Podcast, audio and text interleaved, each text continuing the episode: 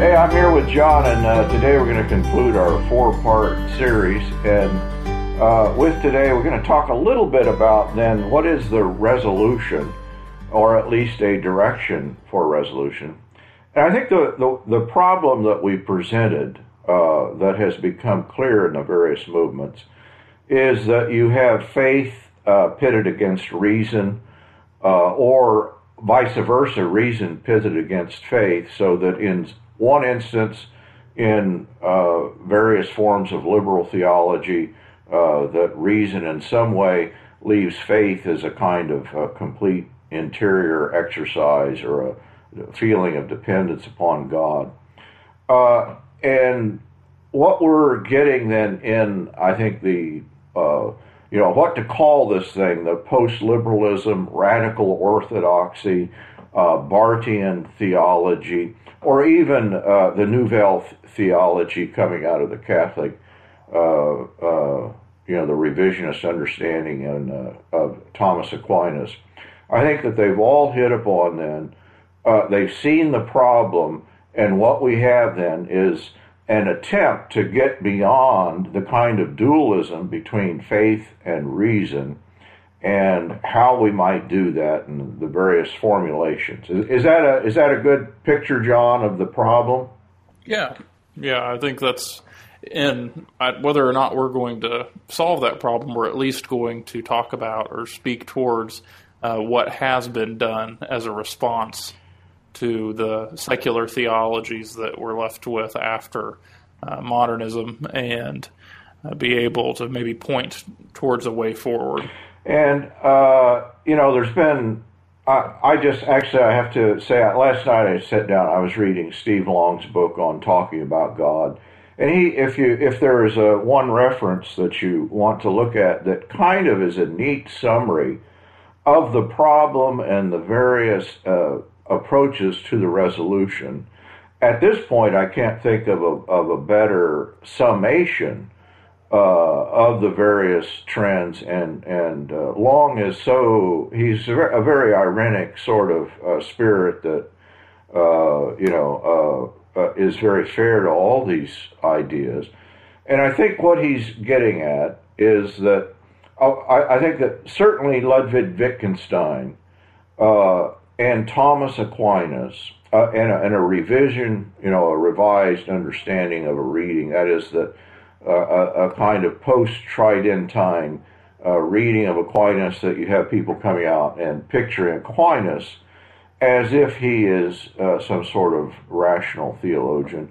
And of course the Nouvelle theology is objecting to that.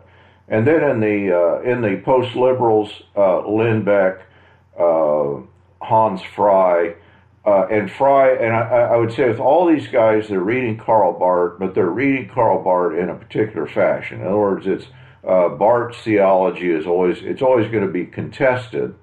And with all of these, we could point out, various weaknesses, but I think that in a sense, they've all seen the inadequacy of a kind of split. And what Barth is doing is trying to get beyond the liberal theology that he was raised in, and obviously that's the post-liberalism in Yale. But John, I'm doing all the talking. Run down for us a little bit then what you see the significance of post-liberalism and its resolution to the problem. Well, actually, I think we might speak a little bit to how the different movements that you mentioned fit together. So why would we lump together Catholic thinkers, and not just the Nouvelle theology, but actually, von Balthasar, Bernard Lonergan, Karl Rahner would fit into this group of people who are trying to look back and retrieve what the metaphysics or the ontology of the early church and bring that forward. In a way that it applies today. I think the post-liberal guys are doing something similar to that. Radical orthodoxy is drawing off of both of those traditions, both post-liberalism and off of the 20th century Catholic thought. And so it's not just that we're lumping them all together because they're reactionary, but actually the way that they approach the problem of modernity and what has happened in theology, a split between faith and reason, and then ultimately either a reaction towards fundamentalism, which is going to privilege maybe even a type of blind faith, or what has happened in liberalism, where everything is sort of reducible to what is rational. And faith sort of supports that in ways, but some people coming out of the liberal movement really don't even find that they have any need for faith at all. What these movements have in common is that they're all trying to retrieve a root, or the root, of Christian faith. So they're doing a type of ressourcement or ressourcement theology. They're retrieving the participatory ontology that the church held from the early church period, even before Nicaea, all the way through the Middle Ages. Most Christian thinkers were thinking in the same terms about what reality is and how that reality corresponds to God. And then with retrieving that, what happens is, I think in these what we might call confessional theologies, is they are non-foundational. So they see foundationalism as one of the main problems of modernity. And so rather than trying to argue over and against whether it might be mathematics or the natural sciences as to why theology still has a place at the table, and trying to create a foundation for that, they turn back to an earlier way of thinking and just say that actually theology is a discourse that's as basic to human life as asking questions about how does the human body work, or how does the world work, those questions about that we might think of as natural theology, or in the natural sciences, or in the realm of physics and chemistry and the more hard sciences. They're also ecumenical, so we can mention this broad range of movements from different faith traditions because they begin to all realize that the core of Christianity, perhaps those things held in common by the early church councils, those are still held in common by most of, especially the high church movements that are existing at this point in time. So there's a lot of pushes in the 20th century towards an ecumenicism, especially between the Roman Catholic Church, the Eastern Orthodox Church, and the Anglican Communion. And then finally, and I think this is helpful to know, why are they doing this, is they're concerned with social issues. So both in radical orthodoxy and in post-liberalism, you have a heavy engagement with the times, what's going on, current issues. So you get somebody like Stanley Hauerwas coming out of Yale and being influenced by the post-liberals, and he starts to advocate for a type of realized kingdom of God experience in this life, in which we have to support a peaceable kingdom, or a peaceable vision for that kingdom, which actually means we have to be peaceable. And that's sort of a radical shift from what theologians would have been saying just 100 years before him. And radical orthodoxy also has especially taken on the realm of economics, and John Milbank is very critical when he looks at how, especially our Western societies, have been built upon a type of capitalism that he sees as really just a product of modernity, a product of the Reformation, also a product of the Enlightenment. And as much as it is a product of those things, is trying to establish a secular that is really just a myth. So, but the idea that you could just make money and greed doesn't really have anything to do with who you are, and those types of ideas that just wouldn't have flown previous to the Protestant Reformation, especially. So I think those things are what they have in common, and then they do turn towards formulating a speculative theology that links the doctrines of the church, and the key doctrines that I'm thinking of that the church has almost always agreed on, to what does it mean to be a community of God? What does it mean to be the people of God? Yeah, this may all sound a bit academic, but what you're describing then is, with the split between faith and reason, there is then a kind of abandonment of politics and the realm of economics and just social justice to the realm of reason, or an abandonment of politics. And of course, the disasters of the 20th century this is what Barth sees in Nazi Germany. This is that theological liberalism is a complete disaster because it abandons the realm of the public discourse then to reason per se, and faith becomes for many a privatized, interior, otherworldly kind of affair. Yeah, you just sparked an interesting thought that we might try to run down is these confessional theologies all have context in the history of the 20th century. So Karl Barth, reflecting back on his life, says that there was a day in 1914 that was the darkest day of his life, and it was when he realized that all of his professors that he had at university teaching theology and divinity had signed a manifesto supporting the Kaiser's war, World War I. And so he sees a problem in theological liberalism, at least German idealism, even then at the outset of World War I, and realizes that it's not just a failure, it's not just a moral failure that could be unhinged from our philosophical and theological failings. And in the United States, this is Hauerwas's fascination with and rejection ultimately of Niebuhr. Is that Niebuhr really is a kind of an example, maybe the best example of that, and Hauerwas's theology, I think, is very much then an attempt to recover a kind of holistic understanding of the role of theology in this. Mm-hmm. I think so. So Hauerwas himself. He's writing, and he's also engaging John Howard Yoder, in person.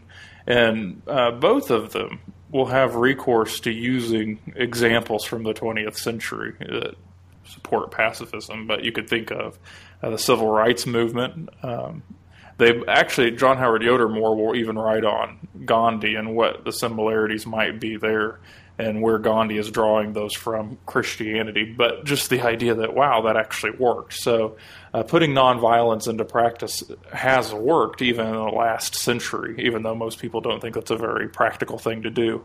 So I guess the point that we're making is that these theologies are very historically grounded and rooted and have a sense of history.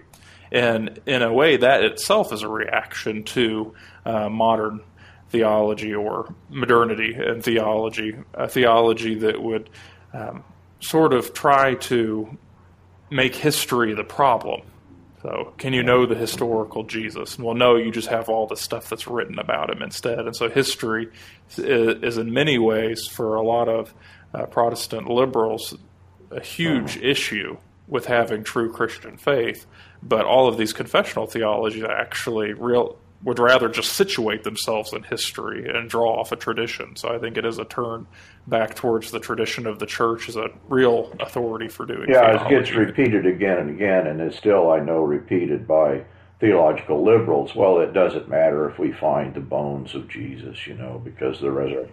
So what they're doing, they're still tied into the idea that truth is, and maybe that's the key thing here, is that what people have come to recognize that when you separate faith and reason, or what is actually taking place is that power is really the dominant force, whether it's political or whatever the nature, and truth then becomes subservient to power, as is obvious in the various disasters of the 20th century.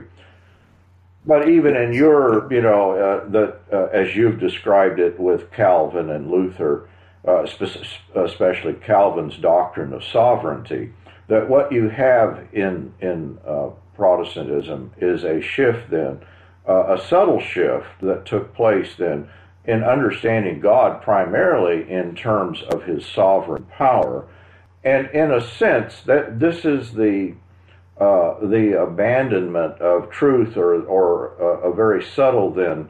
And by truth, when we talk about Jesus as the way, the truth, and the life, that there is then a kind of loss then of the sense of Christ as foundation, and put in its place is the pure power, the will to, this is Nietzsche's point, the will to power. Yeah, I think that that's true. And I mean, it goes back even into the Middle Ages as a direct reaction against the classical vision of the world. And we've run that down in previous podcasts. So I think that is definitely a strain that runs all the way through the late Middle Ages into modernity, and seems to be that you have these theologies in the 20th century not just reacting against that, but truly trying to find an alternative to thinking of God in terms of power. So out of these theologies, what's interesting, and this would include more people that wouldn't necessarily fit in the confessional theologies that we're talking about, but there is a push and a turn towards wanting to re-understand the atonement in nonviolent terms. And that's been sort of across the board. You have people doing that, and of course you still have the other side wanting to hold towards a Calvinist penal substitution. But I think that's another one of the implications of the influence of these movements that we're talking about. Maybe one of the things to touch upon, and that is that what you get in the Protestant notion of the fall of man and original sin is the idea of total depravity. And with total depravity, then, there is then a kind of split, I think, between notions, a necessary split between notions of faith and reason. That is that in some way there is an incapacity that is only going to, this is partly what Barth is accused of, and maybe the focus in Barth, maybe it's too much there, as Hauerwas and others have demonstrated that it may be a misreading to simply, that Hauerwas is with the grain of the universe, is rereading Karl Barth as a natural theologian, of course, which on the surface Barth would have said nine, not, but the way that Hauerwas is doing that is to show that there is a reading then that necessarily, in a sense, restores the possibility of bringing faith and reason together, that reason then is an outworking of faith, and faith then is dependent upon reason. And when we say reason, partly, a key part of that is a philosophical reason. So it is not an abandonment, as Barth is often accused of, a kind of ghettoization of theology. And what Hauerwas is doing is saying, well, no, actually, it is a recovery, and whether he's adequate in that, or you could argue about that. Mm-hmm. Well, he's interesting anyway, and so I mean, in one sense, you can almost let go of, well, how true is that to a Barthian project? Well, if it's not true to a Barthian project, it should be, and I think that's what it means to do, Karl Barth has said, or one of his students have said it, he wasn't trying to make people just like him. He wanted to encourage people to take the tools that he had laid out there from his break with Protestant liberalism and go do more theology. And so I think that whether or not that's Hauerwas's picture is fully in Barth, it certainly is still an outworking of Barth's theology and an outworking of post-liberalism, that I think there is this, and all I would say it is, and that's not to belittle it, but is a shift back towards an ontology that truly has the real world participating in God. And you have to be a Christian to be able to appreciate that fully. But just to say that we do live and have our movement in God's grace. You've mentioned God's grace, and this is one of the things that comes up, the idea of pure nature, or, and this is what Barth is, and of course Barth is correct in identifying certain strains in Catholic theology that are advocating a pure nature, that is, a capacity to reason apart from the grace of God, so that there is an accessibility of God on the basis of pure nature or pure reason, devoid of God's grace. And go ahead, speak to that a little bit. Yeah, I'm gonna try to address what you're asking a little bit differently, just because I think it may be a little bit easier for me to answer. That's just such a difficult question, and I don't know enough. There's the whole, this is what Balthasar is pointing out to Barth in his book on Karl Barth, and that's just difficult reading. But I could speak more broadly to the Catholic turn in the 20th century. And especially in the thought of Balthasar and Bernard Lonergan, is that up until that point, you have what are called the manual Thomists, and these are people who are reading late medieval manuals on Thomas Aquinas rather than Thomas Aquinas. And they are sort of in this nominalist, voluntarist vein of thinking. So what has happened, and this is true in Western theology almost as a whole, this is the way Protestants are thinking too, is that if God is the one who saves us, and he is doing the saving, and we're going to have free will, then there has to be some extra space for us to be working where God isn't working on our own salvation. Or you could just go the other route and say, well, we don't actually have free will, and God is doing it all. Mm-hmm. But it's a type of zero-sum game, so that if God is working in one area of our lives, then we necessarily aren't working in that area. And if we are able to make free choices, or if we are working in an area of our lives, then that part of our lives has to be completely dependent from what God is doing. And that's just a bad way to frame up the question. And in the 20th century, you have people realizing that. And they realize it because not only are they just turning to Thomas Aquinas, he gets a lot of our attention, and that's because he's written so prolifically and he writes so clearly to the point, and especially in the Summa. But what has happened is they're starting to locate Thomas Aquinas back in that tradition of classical theology that runs through Dionysius and Augustine especially, because Aquinas is relying on them. But this is in common with other thinkers such as Irenaeus or Gregory of Nazianzus and these other early theologians, that the only way that they picture Christianity is in the terms, or with reference to, or in the context of theosis. That what God is doing isn't necessarily just saving us from our sin, but God is actually working to make us more like him. He's bringing creation to its fulfillment. And so as they begin to recapture that vision for what Christianity is, they begin to realize, oh, Thomas Aquinas actually fits within that tradition. And I think once you are aware of the patristic tradition, it's obvious that Aquinas fits with them. That's what he's saying. So what that means is then if we're going to talk about human free will and we're not a nominalist or voluntarist, we just have a more limited understanding, or we're a little bit more humble about what it means to be human. And this references more the whole debate about faith or reason. Well, let's say that you could have reason that's just only proportionate to your human nature. And Lonergan will play with this idea. So he says, let's take the idea of pure nature and pretend like that really is the case. So he's not necessarily against it. He doesn't think it's the case, but he thinks it's possible.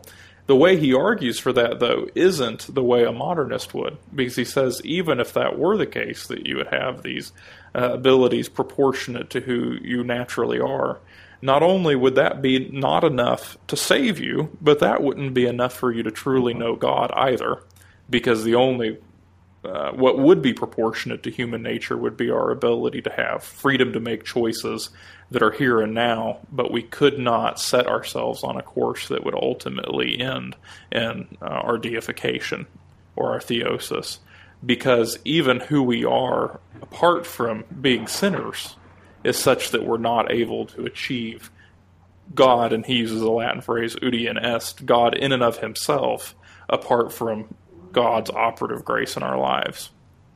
So it's a way of coming at the question that says, well, that's sort of the whole modern project in doing that was irrelevant because of the limitations of what it would even mean to have a pure nature. And the point is that that's a misreading of Aquinas' project in the first place, and this is the criticism that is brought against Barth's reading, as I understand it, is that he is in some...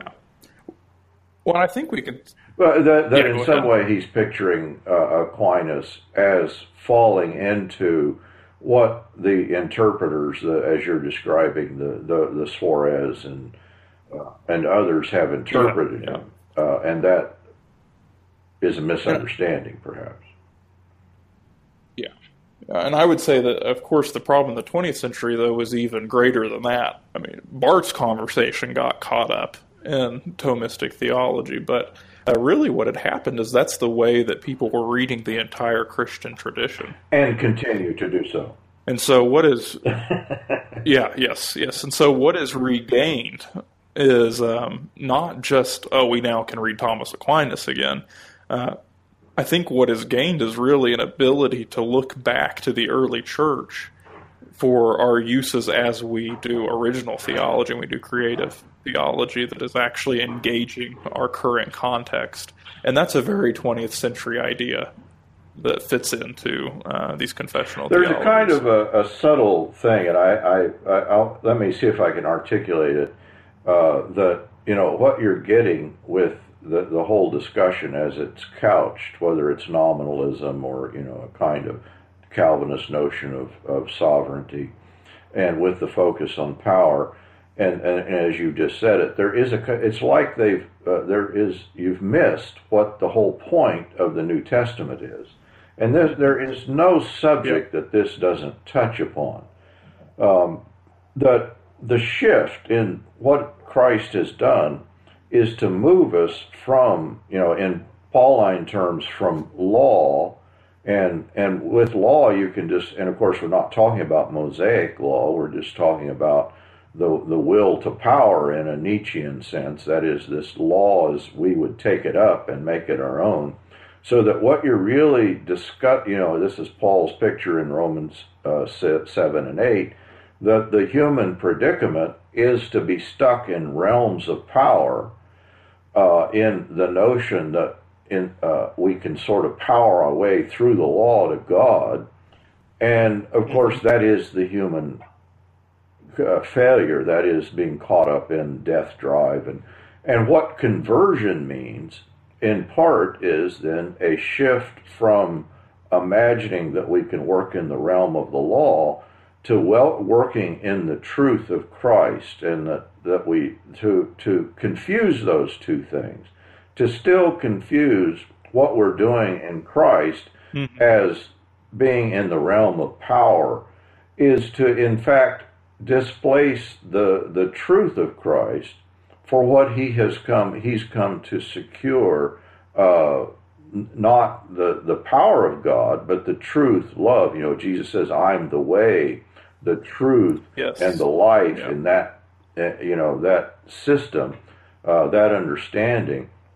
And I think that's what all of in a sense, that what you're getting in post-liberalism, with Hauerwas, is a strong turn then to the key role of the person and work of Christ. That is, if there is truth, an embodied truth, that is, you know, you maintain with Christ then both God's transcendent. It's not like we've you know, that God is inaccessible, but he is transcendent, nor is God emptied out into the world into a kind of complete immanence, which is, you know, those are sort of the two choices you get, is that either an emptying of God, you know, complete immanence, you know, this is Hegel, this is really the outworking of Nietzsche and of, but it's also then Kant, with his picture of God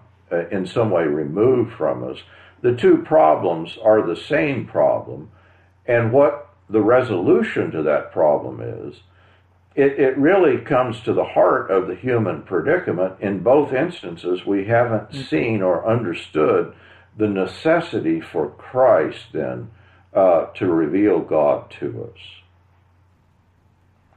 Yeah, I mean, I think that's right. So that, and even in Jesus' work of revealing God to us, a part of what's being revealed is our absolute dependence upon God for our humanity. Even to be human, we're dependent upon God. And I think that is what the Enlightenment is rejecting, as being naive or simple or, almost, that faith is too superstitious. So you get into a thinker like, Kierkegaard isn't directly relevant to this conversation, but in another sense he is, in that he's influencing everybody that we're talking about.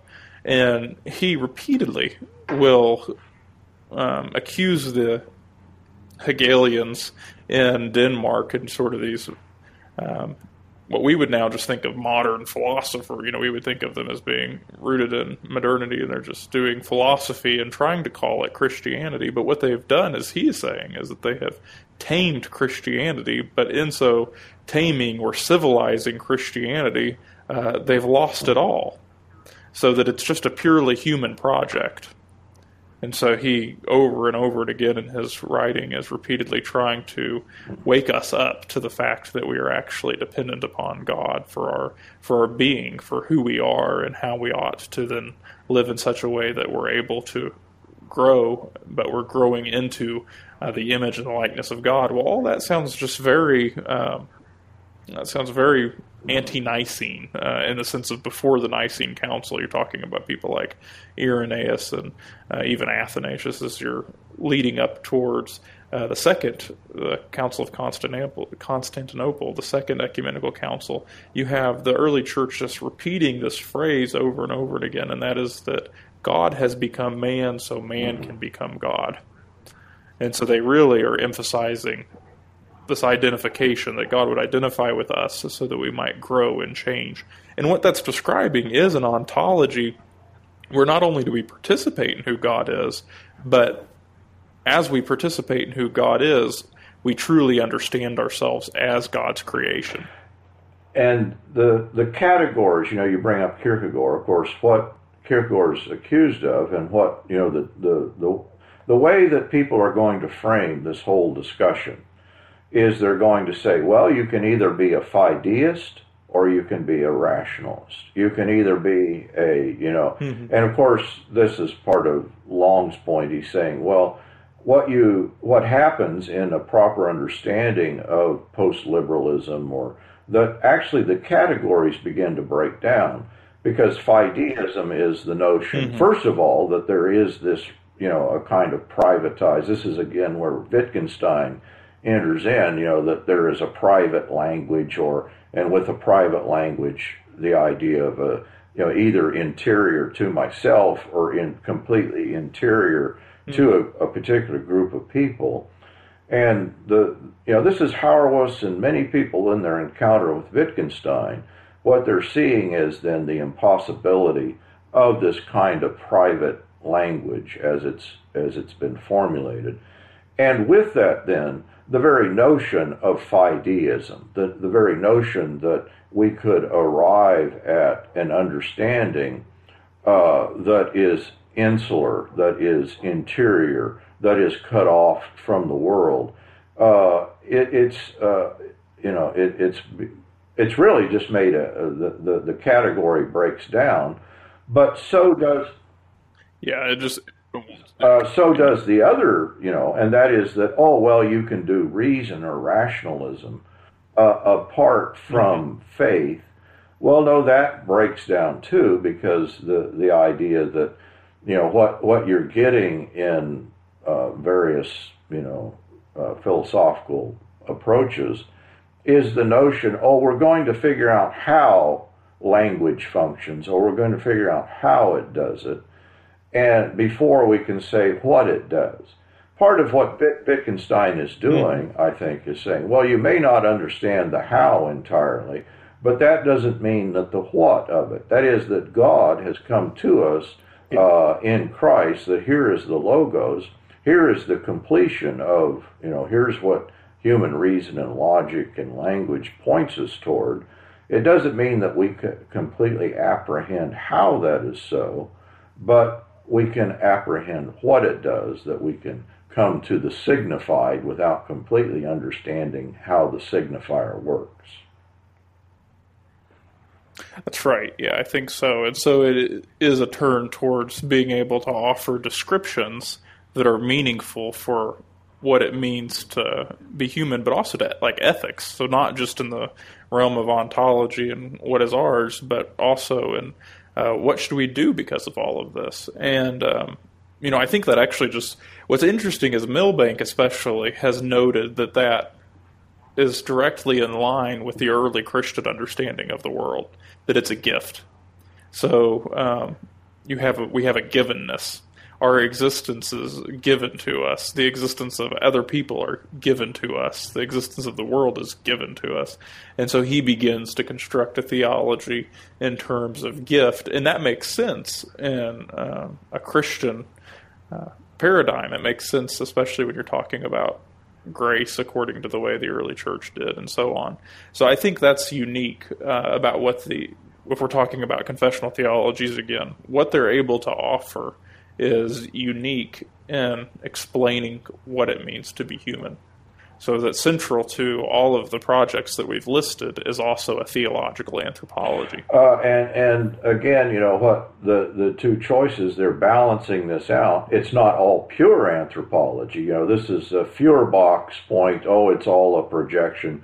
Well, Barth was very much taken with Feuerbach, and in a sense he continues to, you know, all of these, they recognize the Feuerbachian kind of problem that God is just a projection of man, and so we're just doing anthropology. So the one failure of theological liberalism might be to make it pure anthropology. But what they're saying is, well, no, you have to take into account an anthropology. You have to take into account ethics. But it's not a cutting off of that God truly has spoken to us in Christ.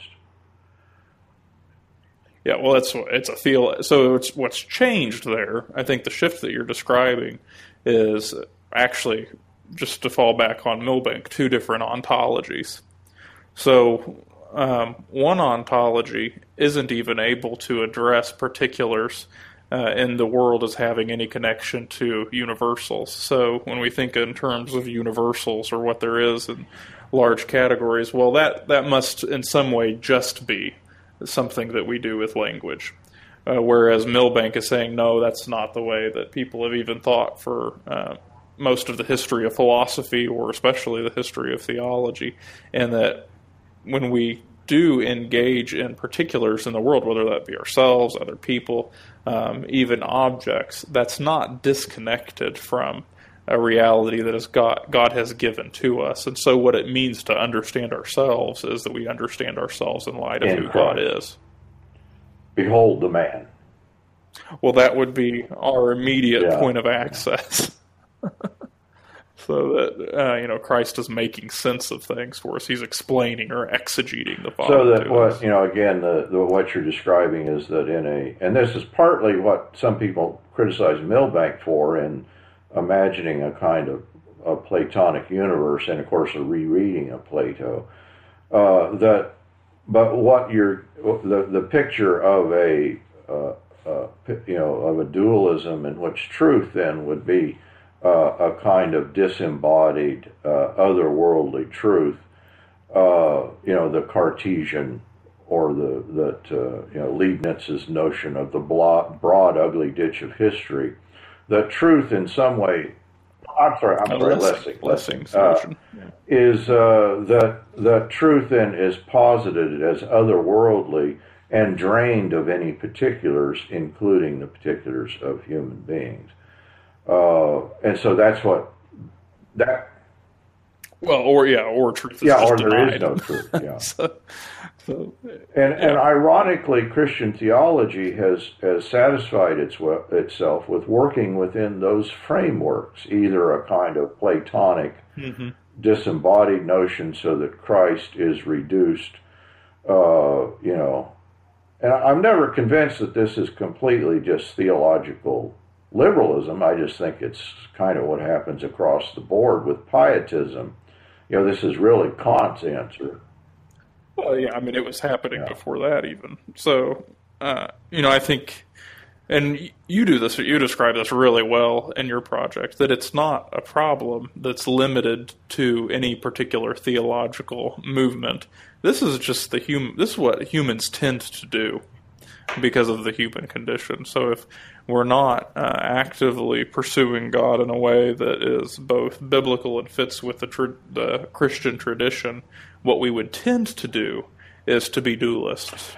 And fall in, and with the dualism, and everybody falls into one of the two sides of that. Either you fall into the transcendent side or the immanent side, and in a sense you can just break up all of theology, but not just philosophy.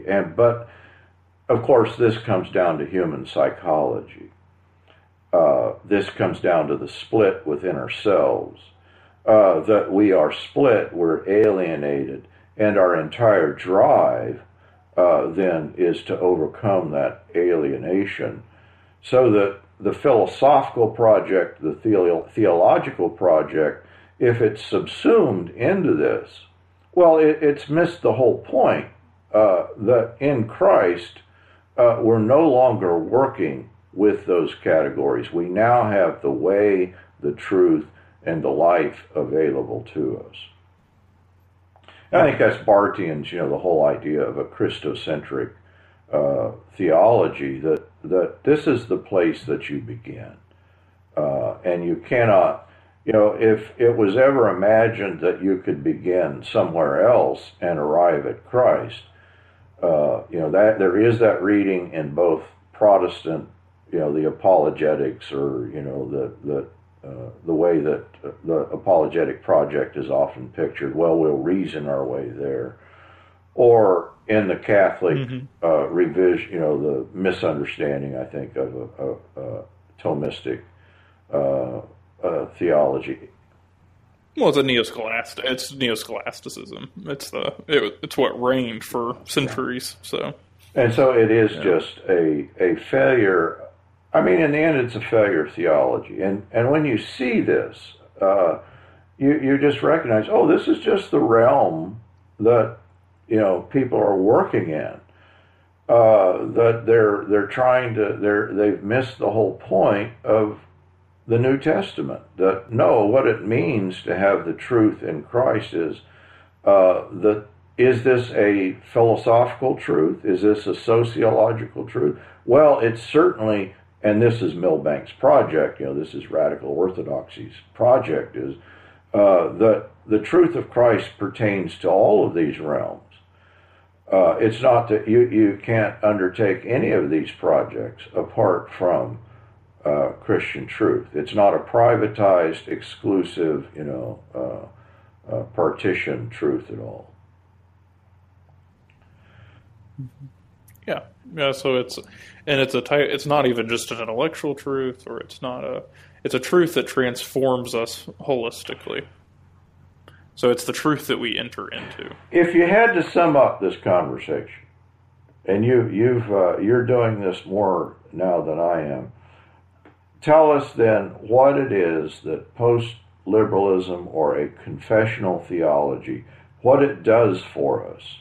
That in some way we got stuck, and now there is the potential then to move on.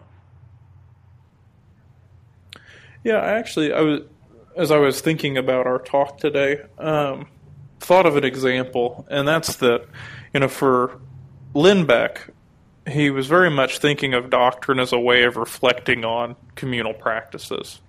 That's sort of abstract. What does that mean? But I think in the work of James McClendon, who is lesser known, perhaps, than some of the other people we've been talking about, but a friend of Hauerwas's, and Hauerwas actually touts McClendon's 3-volume work on systematic theology as one of the best systematic theologies of the 20th century, that McClendon fleshes that out for us.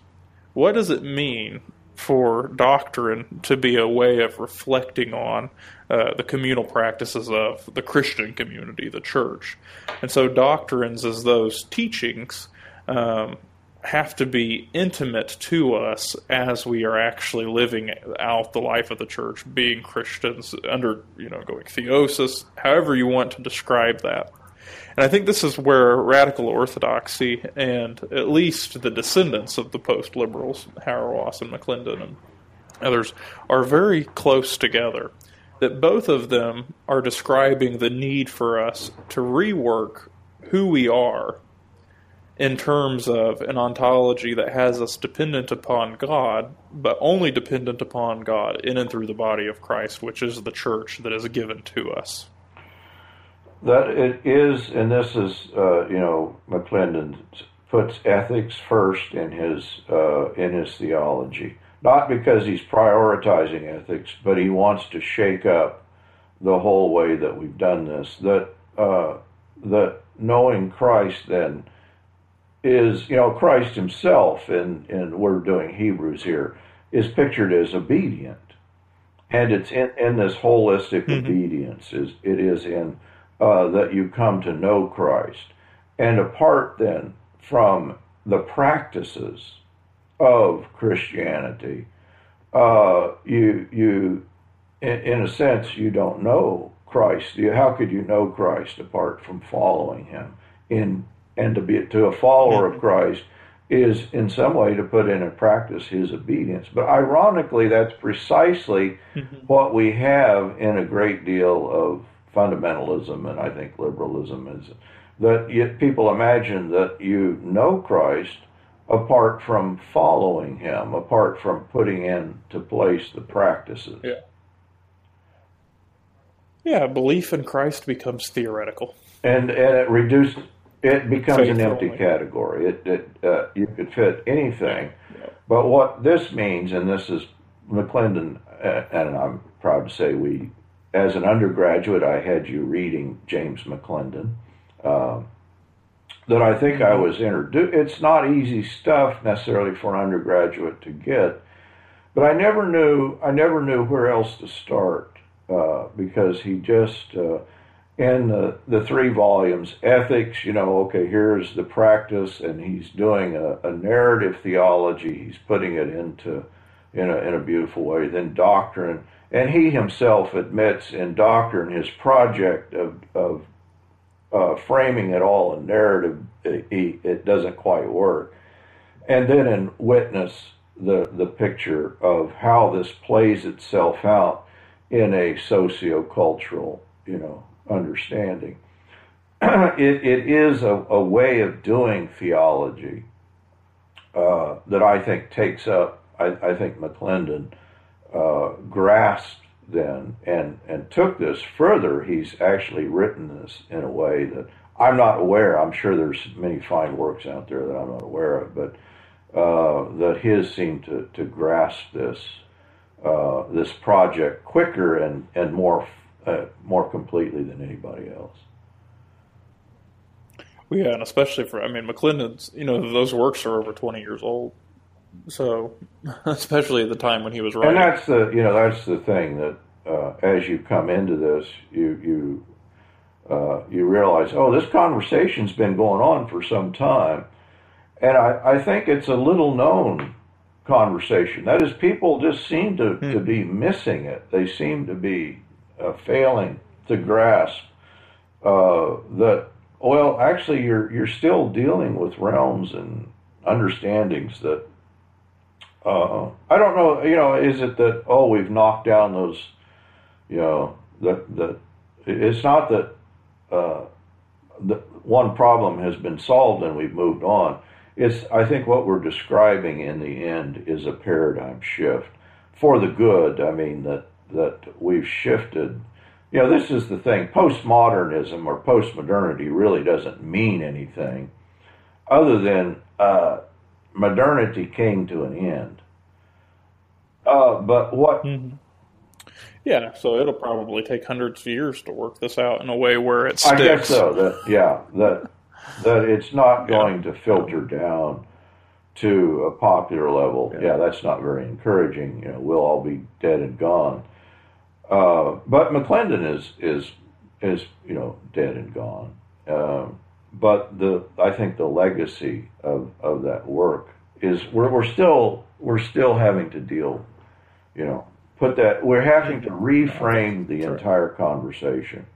How you do that, it is shocking, but I think this is the thing that McClendon, or rather that Hauerwas does for us. Hauerwas is kind of a shocking individual, and he puts these things so he's kind of his way of posing these things. In a sense, you almost have to encounter somebody like Hauerwas to recognize the stark difference that this makes. McClendon was more of a gentle soul, he's laying this out. And I think people may have missed the significance of what he's doing. But where Hauerwas is putting the peaceable kingdom and nonviolence front and center, and I think that in the end is what's required, because what we're ultimately describing is a violent economy. And I'm afraid that theology and philosophy, as it's worked itself out in modernity, and in this I think Derrida was right. It was violent. It is violent. It's inherently violent. Does that mean that's the end of the story? For Derrida, the Messiah could never come. Well, no, I think what he missed is that the Messiah has come, and he's given us an alternative economy, an alternative way, and it's a non-violent, peaceable way of a non-violent epistemology, a non-violent atonement, an ethics that is non-violent, the whole. You can just go clear through. It's a kingdom, a non-violent kingdom. It's a kingdom of non-violence. And so I really think, even recently, I've been dealing with things like male, female. The whole complementarianism. And I think that's another place that we've missed this. When you talk about the man is the head of the house, well, what we immediately think of is in terms of power. Well, that's not the point at all. That's sort of like thinking, Christ is the head, like he has all the power. No, when you think of Christ as the head, it is that here is the source of love, here is the source of servitude, here is the basis of truth. It has nothing to do with a kind of power or dominance or submission to power, but it has everything to do with the kind of alternative life. And so as long as that discussion, and I think that's just one of many, as long as it's framed under the old framework of power, I think we're going to read Paul and we're going to read those sections, and people will continue to argue. And, partly what happens, they break that up, they break that discussion apart from the rest of the New Testament and don't see, well, no, this is a part of a complete conversion of power, no longer male. If you go through Paul's picture in no longer male nor female, slave nor free, Jew nor Greek. What he's hit upon, male and female are changed up. The genderedness is changed up. Slave and free, economics is changed up. We're no longer part of a violent economics. Jew, Gentile, religion, sociocultural understanding is changed up.